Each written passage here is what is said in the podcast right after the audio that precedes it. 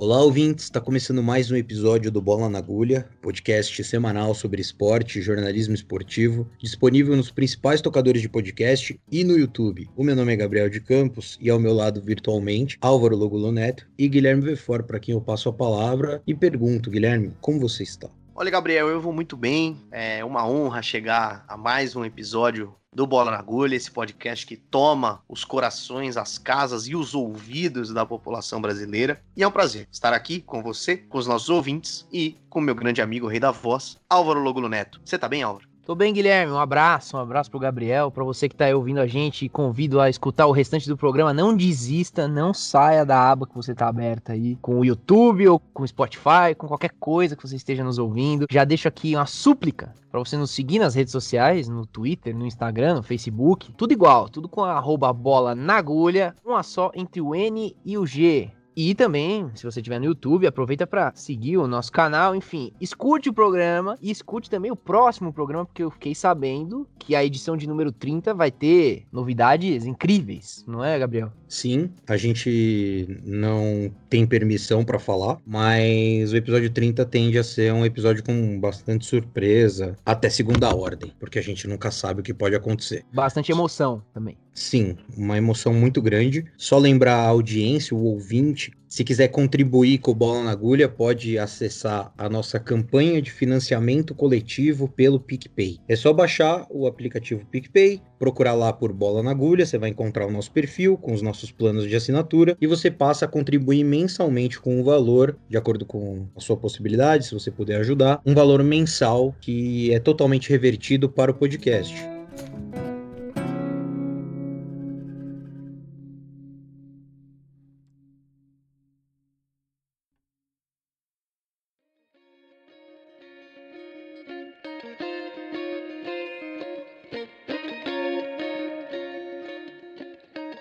Essa semana, no episódio 29 do Bola na Agulha, o assunto é a dopagem no mundo esportivo, ou doping, que é a palavra em inglês e mais utilizada. Basicamente, doping é o uso de substâncias que alteram a resposta do corpo a um determinado estímulo. No esporte, é o uso dessas substâncias, quase sempre não naturais, para obter ganho esportivo, ou seja, ter algum tipo de vantagem em relação aos adversários. Para evitar essa situação, entidades que controlam o esporte profissional mundial criaram agências específicas para o tema. Elas têm a função de fiscalizar fiscalizar a conduta dos atletas, realizar testagens periódicas, listar quais substâncias são proibidas e determinar as punições cabíveis aos que burlarem as regras. Mas, se comparado à profissionalização do esporte no geral, toda a estrutura antidoping é bastante recente. Isso começa em 1999, quando o COI, o Comitê Olímpico Internacional, cria a Agência Mundial Antidoping, conhecida pela sigla em inglês WADA, W-A-D-A. Sua função principal é coordenar o combate mundial ao doping no esporte. O estopim para a criação da WADA foram os casos de doping no ciclismo de estrada, a modalidade mais famosa do ciclismo profissional no mundo. Modalidade que faz parte o Tour de France, o Tour da França. E foi justamente nesse Tour da França de 98 que duas equipes acabaram eliminadas por uso de substâncias proibidas. Um grande escândalo à época. Ciclismo, que anos depois, vale um parênteses aqui, seria palco de um dos maiores escândalos do doping esportivo, o caso de Lance Armstrong. Explicar o caso de Armstrong poderia tomar um programa inteiro e não é o nosso intuito.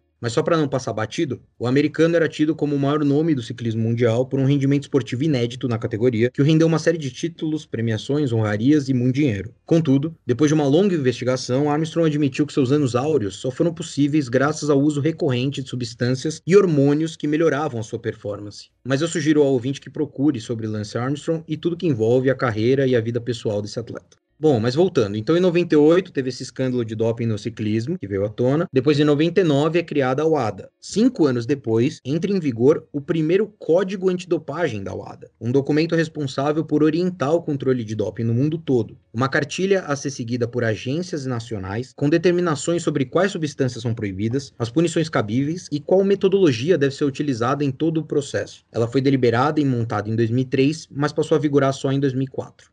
Bom, e antes de continuar com o conteúdo, só um fato curioso. Entre essa deliberação e a entrada em vigor do código, o Giba, conhecido por toda a nação brasileira aí, o Giba do vôlei, o Giba neles, como diria Galvão Bueno, ele teve um exame que acusou a presença de cannabis no organismo. Mas como ainda não tinha efetivamente o código em vigor, a punição dele foi pontual, foi algo pequeno, e ele pôde disputar os Jogos Olímpicos de Atenas, onde o Brasil ganhou, foi medalhista de ouro, e não só isso, como o Giba foi eleito o melhor jogador do torneio. Mas enfim, desde então, desde 2004, justamente o ano das Olimpíadas de Atenas, o código passou por algumas alterações de tempos em tempos. Novas substâncias são incluídas, novas determinações são postuladas, outras deixam de existir, enfim. E para o ano que vem, a WADA anunciou uma mudança que gerou ampla repercussão. A partir de 2021, as penalizações para atletas que testarem positivo para substâncias presentes em drogas sociais serão reduzidas. E por drogas sociais, a WADA entende nesse momento a maconha, a cocaína, o êxtase e a heroína. Hoje, qualquer atleta que tem detectado a presença dessas drogas no organismo tem uma pena que pode chegar até 4 anos de exclusão do esporte. A partir do ano que vem, essa pena pode ser reduzida a 3 meses ou um mês se o atleta topar participar de um programa de reabilitação. Essa redução só será válida se o atleta ou sua equipe conseguirem provar que, primeiro, o uso da substância não foi feito durante a competição, principalmente durante dias em que o atleta atuou, Segundo, o uso foi recreativo ou, no mínimo, não gerou qualquer vantagem esportiva. Essa alteração na WADA ela foi registrada em 2018, mas levou quase três anos para entrar em vigor. A cada ano, é responsabilidade da WADA atualizar a lista das drogas sociais. Além disso, a agência ainda sugere que as instituições antidoping vinculadas a ela façam conteúdos e programas educativos sobre o uso abusivo de drogas recreativas. O intuito geral, segundo a própria entidade, é criar um ambiente mais inclusivo a atletas dependentes químicos, menos punitivista ou moralmente condenável, mas sim de prevenção e conscientização. Vale dizer que o protocolo da WADA, assim como das agências nacionais, prevê em primeiro lugar a testagem. Depois, se constatada uma substância suspeita, o atleta pode mostrar que tinha respaldo médico para usá-lo. Dessa forma, o caso é levado a tribunais locais e tem como última instância o Tribunal Arbitral do Esporte na Suíça. É também importante ressaltar que a WADA está vinculada ao COI, o Comitê Olímpico Internacional, e ao Movimento Olímpico. Isso não abarca todas as modalidades esportivas ou campeonatos profissionais. Um exemplo sempre trazido são os esportes americanos, que têm uma permissividade maior a certas substâncias como os anabolizantes na NFL, a Liga de Futebol Americano. Ou, por exemplo, a NBA, que no final da temporada agora 2020, que foi disputado lá na bolha, na Disney, a gente até falou melhor sobre isso no nosso episódio 16, os atletas lá, eles não foram testados para maconha, ou seja, a maconha já é permitida sem ser considerada doping de qualquer nível na NBA. E para garantir que esses princípios sejam postos em prática, o Código da OADA define que os países tenham seus órgãos antidopagem em conformidade com a entidade internacional. Para isso, e também visando a realização dos Jogos Olímpicos do Rio em 2016, o governo brasileiro instituiu em novembro de 2011 a ABCD, isso mesmo, ABCD, que é a Autoridade Brasileira de Controle de Dopagem ligado ao Ministério do Esporte até 2019 e, após a dissolução do mesmo, né, ligado à Secretaria Especial do Esporte do Ministério da Cidadania, a ABCD tem como missão, segundo o próprio site da entidade, consolidar a cultura antidopagem em âmbito nacional por meio de ações de educação e controle em todas as manifestações esportivas, buscando o esporte limpo e saudável, respeitando as normas e regramentos nacionais e internacionais. Isso está lá no site da ABCD. Ou seja, né, isso quer dizer que essa entidade surge justamente para centralizar a política antidoping do Brasil. Na lei brasileira, as funções da ABCD são reguladas pelos artigos 60 e 61 do Regimento do Ministério da Cidadania e pelos artigos 48b e 48c da Lei Pelé. São esses os artigos que determinam, dentre outras coisas, que é a ABCD quem cuida da testagem, da investigação das denúncias, da certificação de profissionais qualificados, também cuida da interlocução com as federações, confederações e entidades desportivas dentro do país, além das entidades fora do país, as entidades internacionais de controle de dopagem além de ser responsável por levar os casos de doping para a Justiça Desportiva Antidopagem. Então, é, são todas essas as atribulações que tem essa entidade, a ABCD que também tem a responsabilidade de desenvolver políticas de conscientização, em especial no âmbito da saúde e da educação. Só que aí vale pontuar, não é a ABCD quem define quais as regras antidoping no país. Essas diretrizes partem do Conselho Nacional do Esporte, a sigla CNE, seguindo as normas internacionais, sejam elas do Código Internacional Antidoping, sejam elas da Convenção Internacional sobre o Doping no Esporte, do qual o Brasil é um dos primeiros signatários. No entanto, a ABCD pode sim sugerir mudanças ao Conselho Nacional do Esporte se achar que for conveniente. Enfim, em nove anos de existência, a ABCD se consolidou de fato como ferramenta principal de combate ao doping no Brasil e teve o seu ápice e maior desafio nas Olimpíadas de 2016, quando foi responsável por todo o procedimento antidoping dos Jogos. Isso porque, dois meses antes das Olimpíadas, a WADA suspendeu o laboratório que estava preparado, com mais de 180 milhões de investimento, para controlar as testagens e resultados da Rio 16. A suspensão foi revogada 20 dias antes dos Jogos e não houve mais grandes polêmicas sobre o tema, no momento que passa o carro da pamonha aqui nos arredores da redação, do headquarters do Bola na Agulha. Esse caso, no entanto, levou à demissão do secretário da entidade na época, Marco Aurélio Klein, que ficou no comando da entidade entre 2014 e 2016. Há poucos dias dos Jogos, o judoca campeão olímpico Rogério Sampaio assumiu a entidade e deu início a uma sucessiva troca de presidentes. Foram ao todo cinco presidentes nos últimos quatro anos. Atualmente, quem comanda a entidade é a ex-ginasta Luísa Parente. Com relação à mudança promovida pela OADA para 2021, que é o tema do nosso podcast, na questão das punições em relação às drogas sociais, é nítido que, antes de se discutir qual o impacto que isso causaria nas rotinas dos atletas, se tornaria mais frequente o uso dessas substâncias por parte deles ou não, a intenção é educacional. É como diz o Leonardo Mataruna, professor brasileiro que foi indicado para o Comitê de Educação da Agência Mundial Antidoping, a WADA. Ele vai ficar por lá três anos ajudando no desenvolvimento de políticas contra o doping e disse em entrevista ao GE. Globo que educar sai muito mais em conta do que testar atleta a todo momento o que torna ainda mais importantes as ações destinadas a atletas no início das suas carreiras. Ou seja, além de uma preocupação óbvia com a construção do ser humano e não só do esportista, para aquele pessoal que prefere as questões econômicas, também vale mais, de acordo com Leonardo Mataruna, investir na educação, porque isso diminuiria custos futuros com testagem. E parece ser justamente esquisito a educação que a Agência Mundial Antidopagem se apoia para aplicar o novo regulamento a partir de 2021. A ABCD, que terá a função de aplicar verificar, fiscalizar e criar políticas educacionais no Brasil a respeito do tema, não se declarou oficialmente. Não ponderou se é contra ou se é a favor as mudanças da punição para o uso das drogas sociais. E esse é um assunto que gera e ainda vai gerar mais debates na comunidade esportiva e até entre advogados. Mas se a ABCD não se posicionou claramente, a gente tem ao menos a fala do Fernando Solera, que não é aquele que narrou a final da Copa de 70. Ele é coordenador da Comissão Médica e de Combate à Dopagem da CBF e representou o Brasil no Simpósio Mundial da entidade, que bateu o martelo sobre o tema no início de novembro. E numa entrevista ao Estadão, ele disse que assinou o documento lá na Polônia, onde ocorreu o simpósio, mas que não concordou. Abre aspas. O Código Mundial não depende da minha vontade. Estou preocupado porque a interpretação é problemática. Já está definido e todos assinamos o acordo. Não concordei em mudar a legislação vigente, mas assinei, disse o Fernando Soler.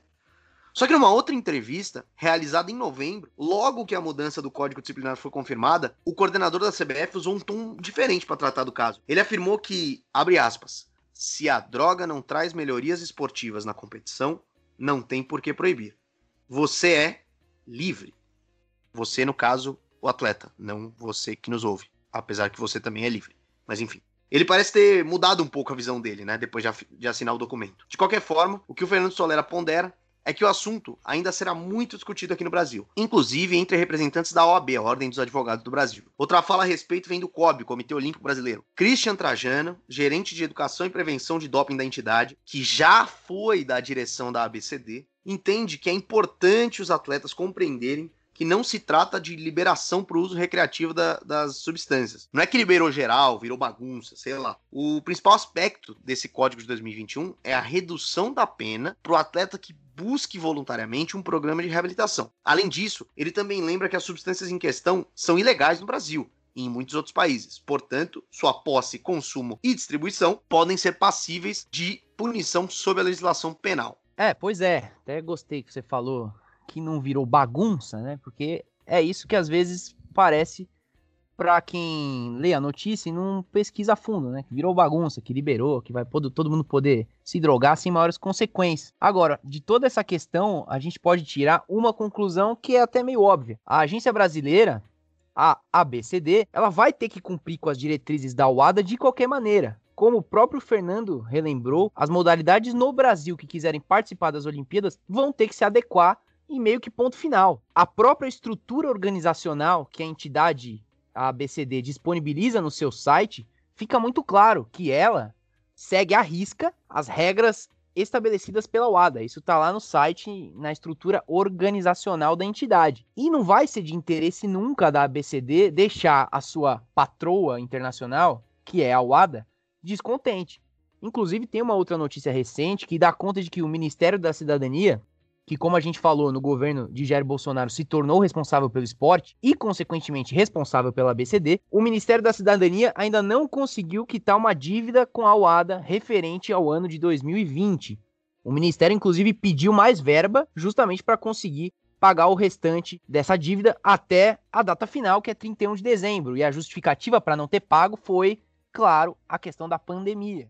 E só para citar, ainda faltam 842 mil reais que, dessa taxa anual que a UADA cobra a serem pagos. E aí tem muita gente, inclusive advogados, né, apontando que a relação entre a UADA e a ABCD é de extrema dependência. Ou seja, no caso do Brasil permanecer inadimplente, ou seja, não pagar a dívida, isso configuraria um problema. Né, um problema diplomático. O, o país perderia força política diante da agência internacional. É, não vai ter punição esportiva por causa disso, é mais uma questão diplomática mesmo. A própria UADA afirma oficialmente que, abre aspas, representantes de um país que não pagou o devido ou que não aderiu à Convenção Internacional da Unesco sobre doping no esporte não serão elegíveis para fazer parte do conselho da fundação ou do comitê executivo da entidade. A tendência é que o Ministério da Cidadania consiga essa verba e pague o que deve até o fim do ano. Então não teria aí um problema diplomático, um constrangimento.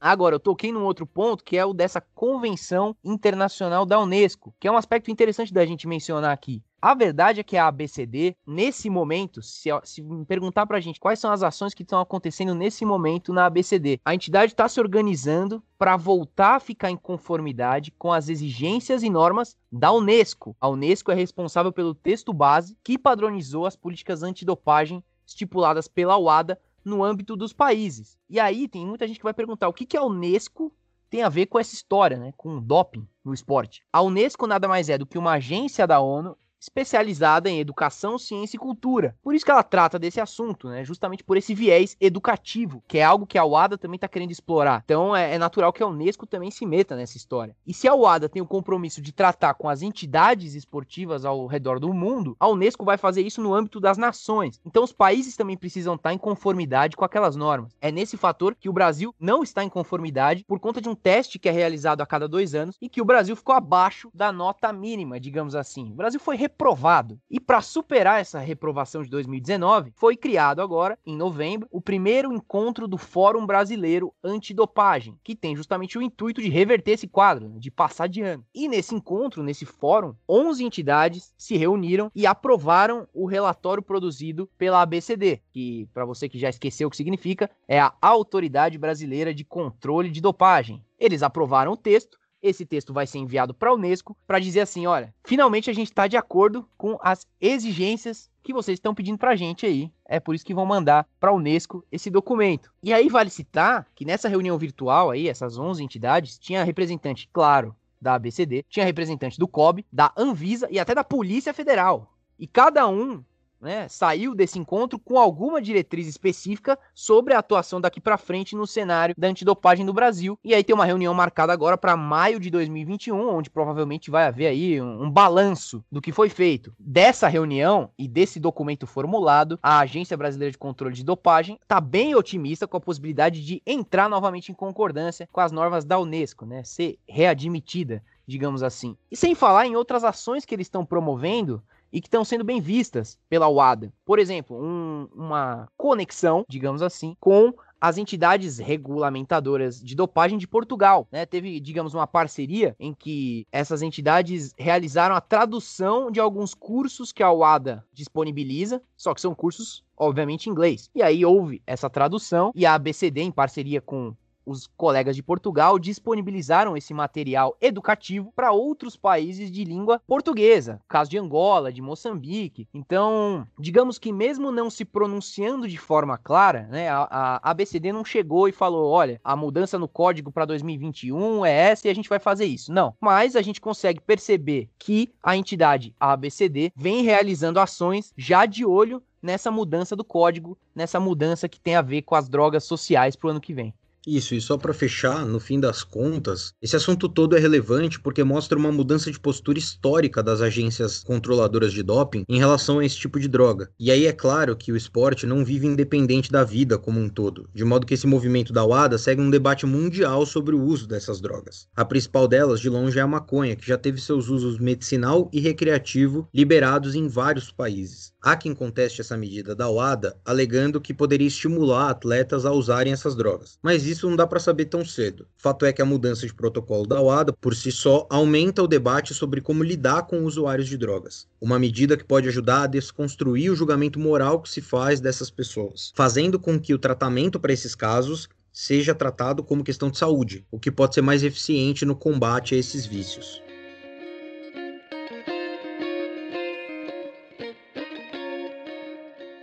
Bom, e depois desse bloco principal extremamente informativo, falando da relação de entorpecentes e esporte, esportes e entorpecentes, a gente chega àquele bloco em que a gente fala um pouquinho do que rolou, do que bombou nas redes sociais na última semana. Essa semana o cardápio do Twitter tava cheio, né? Teve muita coisa comentada até o cansaço pelos usuários da internet no Brasil. Teve o caso do Robinho, que foi condenado na segunda instância na Itália. Teve o caso do Robson, que era o motorista do Fernando, que foi condenado a três anos de prisão na Rússia e pode voltar para o Brasil daqui a um tempo. Teve o jogo do PSG, que foi interrompido depois de um caso de racismo envolvendo o quarto árbitro e um membro da comissão técnica do Istambul. Teve o FIFA The Best, que lançou aí quem, que Messi, Cristiano Ronaldo e Lewandowski são os três finalistas do prêmio. Teve bastante coisa que a galera na internet ficou empolvorosa e comentou bastante. E até deu uma saturada em muitos desses assuntos, né?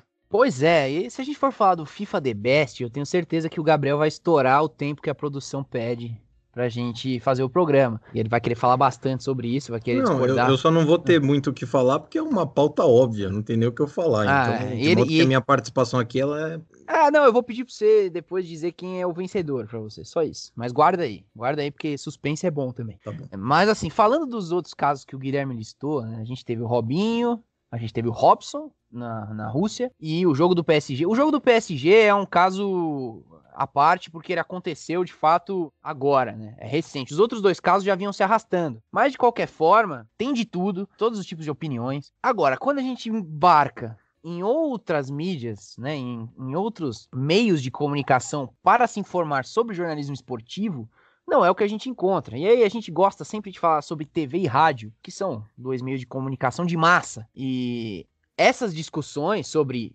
Robinho, sobre o Robson e até sobre o jogo do PSG, que era o mais quente, ficam ali jogadas nos programas esportivos entre o quê? Uma análise sobre a confiança do elenco do Palmeiras e uma outra análise sobre a arbitragem do jogo do Santos. No meio disso, você vai lá e fala sobre um tema que é complicadíssimo e seríssimo, que é o racismo de um quarto árbitro num jogo de UEFA Champions League. Isso fica jogado, é tratado de forma superficial nesses programas esportivos e a impressão que a gente tem, a gente no bola na agulha que conversa, tá fora do ar. Para alguns pode parecer que não, que a gente é brigado, a gente não é brigado, a gente conversa fora do ar. E todos nós temos a impressão de que esses assuntos são sempre deixados de lado na televisão, no rádio. E os profissionais, nem por culpa deles, sempre, mas às vezes por orientação da empresa, né, não falam sobre isso e acabam utilizando do Twitter pessoal para destrinchar esses temas, né, falar sobre isso. E aí é uma, uma questão curiosa, né? O Twitter acaba virando de fato uma ferramenta que abarca esses assuntos, enquanto que na televisão, no rádio, a gente vê pouquíssimo sendo falado sobre isso. Mas só achei que você esqueceu de citar os fantasmas que assolam a realidade do São Paulo Futebol Clube, que também é um é, tema sim. recorrente na imprensa. Sim, sem dúvida.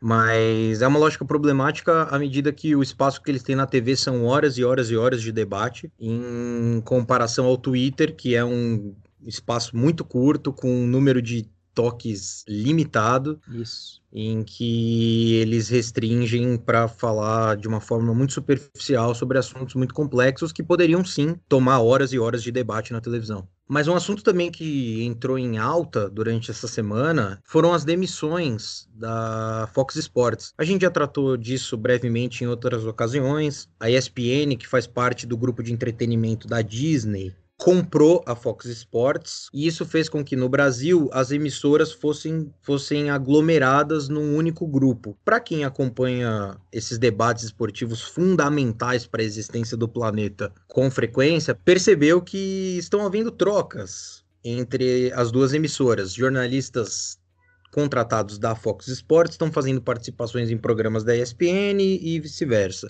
Isso é um período de adaptação até que finalmente os canais Fox Sports sejam desabilitados no Brasil e toda a produção do grupo Disney, que engloba a Fox agora, seria restrita aos canais que hoje pertencem à ESPN. O que isso significa que a equipe necessária para gerar conteúdo vai diminuir. Se hoje são seis canais, daqui a pouco, daqui a poucos meses, vão se tornar apenas os canais da ESPN. Com isso, muitos jornalistas, muitos comentaristas, muitos analistas foram demitidos da Fox Sports nos últimos tempos. Até uma lista com as demissões foi veiculada em sites sobre televisão. São realmente dezenas de demissões. E isso não vem de agora, outras já foram promovidas em um passado recente. E para quem gosta de esporte, isso é algo a se lamentar, porque mais uma vez a disponibilidade, a pluralidade de opções de veículos esportivos diminui, a concentração dessa informação, desse debate, da discussão desse conteúdo é ainda maior, ainda que a gente tenha aqui todas as críticas do mundo ao péssimo conteúdo que esse tipo de canal tem produzido ao longo dos últimos anos. Mas se for para ter emissoras gerando péssimo conteúdo, que tenha mais de uma emissora gerando péssimo conteúdo, para que a gente possa escolher qual péssimo conteúdo a gente quer assistir.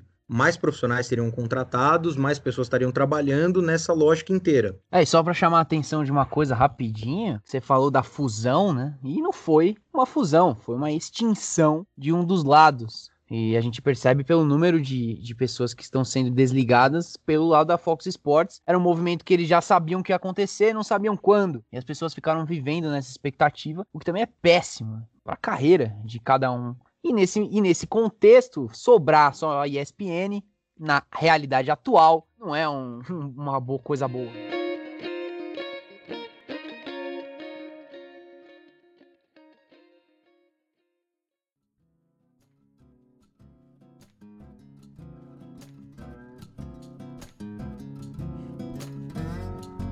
Bom, e é isso. Depois desse breve comentário sobre as mentes pensantes da crônica esportiva, o episódio 29 do Bola na Agulha vai chegando ao fim e é com muita alegria, com muito entusiasmo e com muita empolgação que eu passo a palavra ao Guilherme Vefor para que ele possa dar as suas saudações finais. Bom, e depois de mais um programa com um tema muito interessante, muito diverso, ao contrário aí das gloriosas emissoras de TV aqui tem pluralidade de conteúdo, mas isso em momento algum é uma comparação. A gente vai ficando por aqui e eu tô muito feliz de mais uma vez fazer parte dessa bancada maravilhosa que já se consolida aí, né, entre os cânones do jornalismo esportivo brasileiro.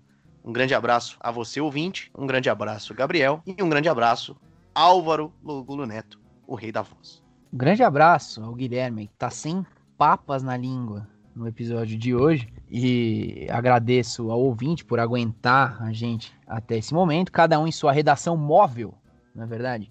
Mal podemos esperar para nos reunir em uma só redação. O debate promete ficar muito mais acalorado e eu tenho certeza que de debate o Gabriel entende muito e gosta muito também. Um abraço. Gosto, eu tenho um gosto bastante grande por esse tipo de conteúdo. Acho que esse é o futuro do, do, do, mundo, assim, do planeta Terra como um todo. E se você não estiver debatendo alguma coisa com alguém, dando sua opinião sobre alguma coisa, você está errado. E só um, um adendo, já que você falou em debate, mandar um abraço aí para Vanderlei Nogueira, Alberto Helena Júnior, Celso Cardoso, oh, é Vampeta, Flávio Prado, Michele Janela, toda a bancada aí do Mesa Redonda Futebol Debate, que sem dúvida tá ligada aqui no Bola na Agulha toda semana. Osmar Garrafa também, você falou? Osmar Garrafa, com certeza. É, inclusive sempre manda mensagem lá no nosso ah. Twitter falando das nossas pautas. Isso é muito legal. Isso é muito legal. Um abraço para esse pessoal do bem e que escuta o programa e que para nós é uma uma alegria, um orgulho. A gente fica até sem palavras. Se você quiser fazer parte da família Bola na Agulha e fazer parte dessa grande festa que a gente promove aqui semanalmente, você pode escutar o nosso programa na sua plataforma favorita e até no YouTube. Mas também você pode seguir a gente nas redes sociais, arroba Bola na Agulha, uma só entre o N e o G, que a gente posta conteúdos sobre os programas que a gente faz, sobre os futuros programas que a gente vai fazer e assuntos que não tem nada a ver com os programas, mas que a gente julga interessante. Siga a gente lá na rede social que você preferir, menos no TikTok, porque a gente não usa o TikTok. É uma, é uma questão editorial que não passa por nós, é uma coisa muito maior do Bola na Agulha enquanto estrutura, e é melhor a gente nem comentar mais sobre esse assunto. Se você quiser participar da nossa campanha de financiamento coletivo, é só ir no PicPay, baixar o aplicativo, procurar por Bola na Agulha, escolher o perfil que se adequa ao seu bolso, à sua vontade de ajudar o programa, e você contribui mensalmente para que esse podcast brilhante continue espalhado pelos tocadores Brasil afora. Mundo afora também, que a gente ficou sabendo em que a gente é ouvido em alguns lugares do mundo. Não sabemos por quem nem por qual motivo. Bola na agulha vai ficando por aqui. Até semana que vem. Falou.